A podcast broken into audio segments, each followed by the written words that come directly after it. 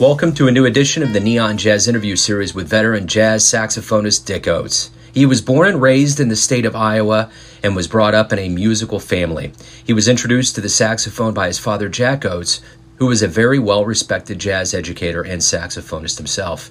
He would eventually make it to New York City in 1977 and join the Thad Jones Mel Lewis Orchestra. Since that time, he has been with the best in jazz and spent decades thrilling audiences. We caught up with him on April 19th, 2020, during the coronavirus quarantine to discuss jazz and hope. Enjoy it. Cool. Hey, thanks for taking a minute out for Neon Jazz today. I appreciate it. Yeah, sure. I got Quite a lot unique. of yeah, we all do, don't we? There So where go, exactly right? are you located? I'm in uh, Philly right now because uh, I kind of got stuck there. And I, I got a house in New York, but I also have a, uh, an apartment down in Philly because I teach at Temple University and uh, in in Philly. So I've been kind of down here. I have one son that's down here, and a son and a daughter that's up there, and another son in Denver. So I had to pick where I thought I'd be most effective. Wow. Yeah. Yeah. Yeah. Well, Well- thanks. It, it's pretty extraordinary times, so thanks for taking a minute out.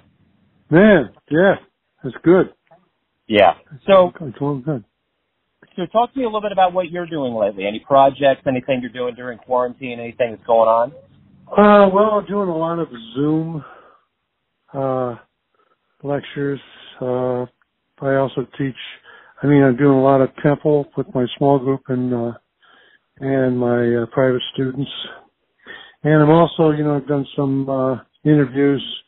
Like I did kind of a feel good interview from some students I had in Australia last. Uh, uh, when was it? Last August.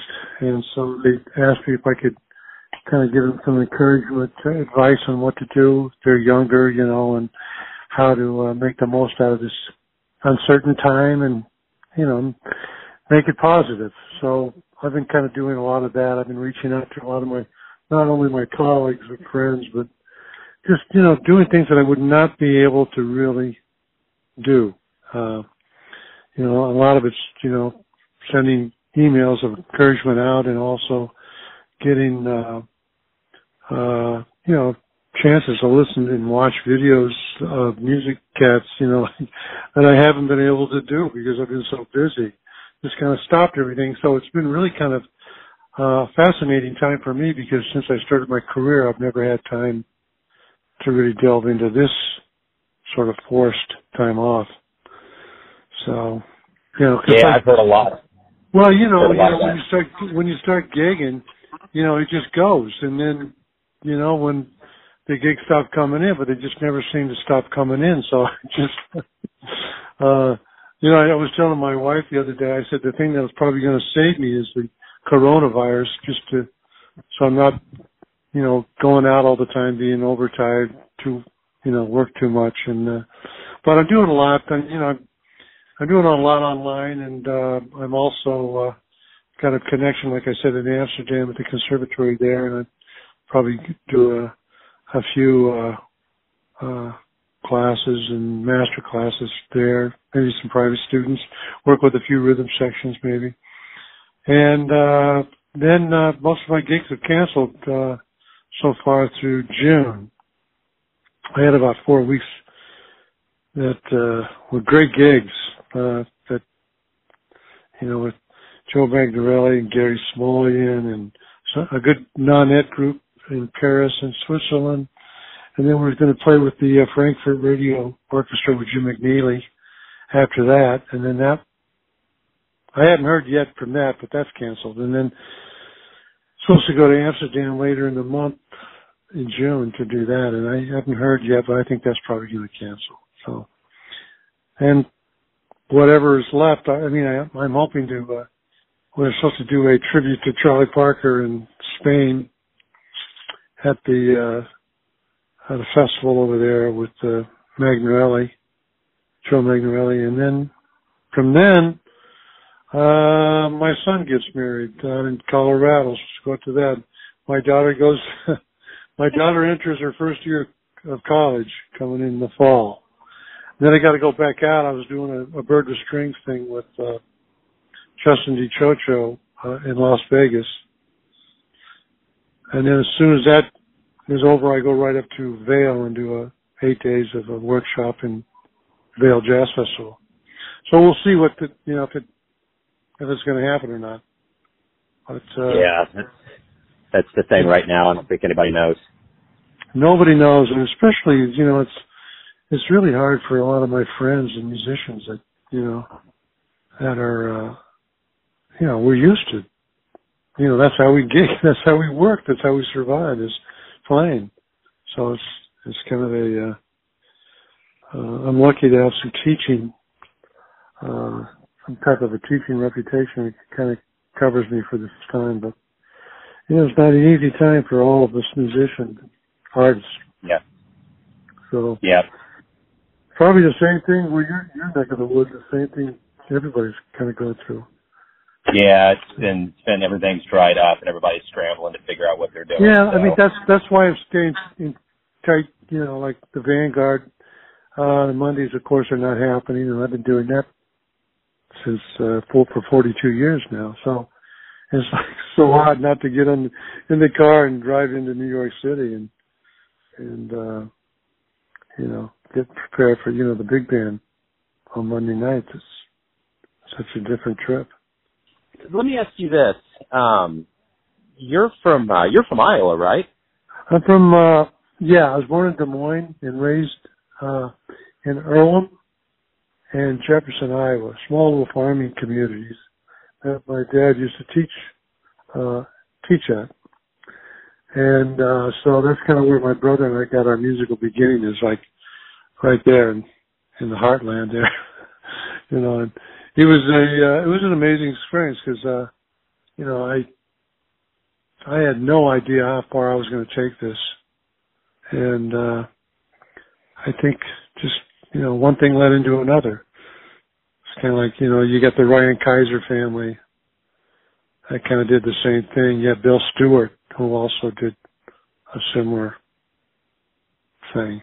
So you know our fathers played, and uh, we kind of learned a lot from that early beginning. You know, so those are the kind of the roots of how I got started was definitely my dad and uh you know, influenced by my brother and then we just kind of grew and started working and you know, our first gigs were in Des Moines basically and uh I was going to Drake University uh for about a year and decided, man, that's not going to really be what my calling is. And uh I remember telling my father, he said, "Look, Dad, I'm not going to beat around the bush here. This college thing is not going to work for me." He says, "Well, what do you mean?" He said, "Just work work hard." And I said, "Well, I can't play and go to college at the same time. I just didn't have that skill. I was kind of like, you know, kind of uh like I could do one thing pretty well, but if I had to do two and mix that up, I just thought I wasn't giving enough impact to uh the one or the other. So I I had an offer from Minneapolis to go up to there and, and to start a for a few gigs and so I took this guy and I went up there and it was a gig was like all young cats and we are all hanging out. It was a great time. It's like, wow, this is kind of like what I want to do. I want to play for a living. And, uh, I told my father, he said, look, I want to, I want to leave college and, and, and move up to Minneapolis. He says, well, I don't, he said, I don't think you can make it as a player. And I said, well, what do you mean? He says, I don't think you're uh, mature enough. I don't think you're ready. I don't think you can handle it. I said, so, uh, you're telling me all the things that you taught me in high school and prepare for this and that and this, and it was all bullshit? And so I actually said, like, just put your money where your mouth has been for the last, you know, 10 years and see if I can make a living. So I went up there and I immediately got a, a two week engagement at some gentleman's club up there. And, uh, it just, and then I got six months of work here and literally in, within about seven, eight months, I had two nights off. And my first year of playing up there, I made more money than my father ever made teaching high school band. So I think I changed his mind and, and then, you know, it just kind of started like that. I was I wasn't thinking about being a jazz player as much as being just a, a musician that can feed himself and not depend on my father's. Uh, you know, because you know he had three other kids that he was helping out. I, you know, I didn't want to be a burden to him, so I said, well, how can I put this together? How can I play more tenor? You know, work on the clarinet harder, the flute harder, work on the alto, playing lead alto, playing section alto, you know, like learning tunes and just, you know, how do I uh, get into this circle? How do I, you know, meet this person? You know, just kind of, just, kind of just like putting things together like that. So it wasn't, uh, you know, I mean, there was a lot of great players up there and I really learned from so many of them, but it just kind of taught me well, how far can I go? I mean, I couldn't go. If, if I was on the Des Moines freelance scene, it wasn't that big of a city. And then Minneapolis got smaller because there was just a handful of guys doing a certain amount of gigs. So then I just said, you know, I'm gonna. I saved up a bunch of money. I'm gonna. I'm gonna try New York now. So in '77, I saved up about five grand, and I decided to uh, try another level. I, uh, uh, and like I said, I don't, I don't think I outgrew Minneapolis. I just think that, uh, there was only a certain handful of guys that were going to do gigs and they either had to die and most of them were young. So I wanted to go out and, and, uh, try another place to live as well. So in 77, uh, a friend of mine was working or was, he was playing lead alto in the University of Minnesota. And Thad Jones was the guest artist and he was doing like a, you know, three or four day residency and, and my friend Randy Pink was, was the lead alto player. And he came back and, uh, he said, look, Thad Jones wanted to know if I would like to move to New York. I said, Randy, were you going to do it? He says, no, I told him I wasn't ready, but I told him you were ready. I said, you what? He doesn't know me from Adam. He says, well, here's his number. Call him. So it was just such a fluke. And Thad was like that. You know, he just, he would take chances that nobody would take. Riding and playing and, and running a big band, I guess, you know. So that's, you know, I I thought it was a, probably going to be a joke, so I, I called the number up, and this big low voice got on the phone. And I said, "Well, is this Thad Jones?" He says, "Well, yes, it is. Uh, uh, who are you? Who's calling me?" I says, "Well, my name is Dick Oatts from." He says, "Oh yeah, Randy told me all about you. When can you come to New York?" And I was just like, I didn't know what to say. It was like, God, I, you know, I, I'd been trying to get on Buddy's band, or maybe trying to get on Kenton's band or, you know, but there wasn't any connections. But then when I got a call from Thad, says, yeah, well, we're, looking for a tenor player for this tour, the stuff, you know, the stuff for Larry Schneider who's going to be out with Horace Silver. And I said, well, yeah, I can be out there in two weeks. And so he said, give me a call when you get into town. So I got into LaGuardia and I gave him a call and he says, yeah, it's Monday. You're playing tonight. So I took my horn down, tenor. I, play, I started playing tenor uh, on that band, tenor, flute, and clarinet. And I went down there, and that's kind of how it started. So, right on. So, what did you learn from the legends over the years that helped you as a teacher? As a teacher, well, I think I learned like uh, how to be responsible for what I say I want to do and uh, how to be, you know, how to, uh, you know, be inspired, how to keep uh, myself in the game, how to keep growing. you know, it never stops. I mean, you're always going to work on making yourself a stronger player. It kind of, you know, it never uh, is a never-ending degree program. You know, I always tell my students, I said, you know, this it's not like a four year degree what I did. It's like a seventy year degree. You know? you stay in the game, and when it's over, it's over. But you know, I'm always in school. I'm always learning from so many other people. So it's like, you know, I, I learned when I was playing with Tito's band, when I was playing with Jon Faddis's band Carnegie Hall, and Red Rodney, or Bob Brookmeyer, Mel Lewis, you know, all these bands. I I was a student. I was just learning so much from, and I think that no matter what today is, with the coronavirus and all this stuff, I'm still learning. I'm still learning every time I teach somebody, every time I have a conversation. It's just kind of like a built-in. I'm kind of always been like a sponge, you know. And uh I mean, there's a lot I needed to learn too. I'm telling you that. I I was so green, and I took a chance, and it just. I think that that's what you do when you play a solo. That's what you do when you you're always taking chances.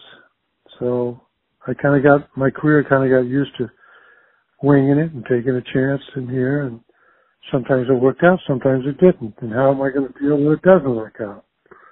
You know, so I would say, you know, it's it's uh it's a lifelong process this jazz thing because it's it's uh it's what uh kind of what I signed up for when I first got enthralled in it when I was like eight or nine years old and wanted to sound like uh Louis Armstrong and and uh Jack Teagarden and Bix and and all these great things that that inspired me early on, you know. And I was just like I gotta say, you know, I mean I'm so lucky to have a have had a father that was really into that giving me the tradition. And uh, early on by listening to the right stuff and and uh, you know I always tell my students hey it's all new school. Until you make it old school. So right on. so that's kind of like I said you never outgrow this stuff it's never old until you really know how to embrace it so so that's right kind of been my mission yeah. So let me ask let me ask you a question that's kind of ever present with what's going on right now in our world. You know, we're all going to get back to the music. We're going to get back to the crowds. So talk to me a little bit about what you hope both the musician and the audience realizes during this time of absence from the music. What do you what what what, what revelation do you hope he has? Well, I think that just how, uh, as a musician, how lucky we are to be in an environment to express ourselves. You know, uh, I think that uh, that that big picture has been overlooked. How we can express ourselves in the country we live in. I mean, it's not always easy, but uh, I've been to so many other places that uh, it's far worse. And I uh, think that uh, you know it's going to make people, I think, embrace each other, you know, and appreciate. Uh, uh, you know, the advantages that uh, we've been blessed with. So um, that's I'm hoping that, and I'm hoping that that uh, this awareness will make us like you know like so nothing's permanent. This stuff Yeah. could end in a heartbeat. Yeah. And unless you make the most out of it now, you can't put it off. You gotta just, Yeah. you gotta stand up and want it and, you know, you can't say, I'll get to it tomorrow. Yeah. No. You gotta get to it today. There's no other way to me. You know, so I think this will make, uh, them aware of also, we're like a big family as artists, you know, and to, uh, really make sure that we encourage our brothers and sisters in this music or in any other arts support and uh come down and listen to people that have gigs and and uh you know try to uh expand and try to think of uh you know how much you can really do you know and encourage yourself and, and become a this is what I'm really hoping is that we all become a big family again, supporting one another, not worrying about who has this gig or this gig or who's doing that and that. It's not even about that. It's just about uh, embracing the big picture, which is creativity and finding ways to express it. Right on. That's a great way, I think, kind of a, a triumphant way to kind of wrap everything up. Thank you for thank you for taking some time out today to talk about your life, music, and what's going on in the world. I really appreciate it. Sure, sure. Just man, I hope the young people keep encouraged because we need them. Yeah, we need young absolutely. artists moving forward, moving us forward, and moving themselves forward to keep our legacy alive. We need that for sure. Yeah. So without a doubt. But man, it's been great, Joe, and, and thanks for thanks for thinking of me. And good luck out there. You've got a lot of talent yeah. out there. Thanks for listening and tuning into another Neon Jazz interview, where we give you a bit of insight into the finest players in Iowa, Minnesota, New York City, Kansas City, and spots all over the world, giving fans all that jazz. And thanks to Dick for his time, music, and cool. If you want to hear more interviews, go to Famous Interviews with Joe Dimino on the iTunes Store. Visit neonjazz at youtube.com and for everything Neon Jazz all the time, go to the neonjazz.blogspot.com. Until next time, enjoy the jazz, my friends.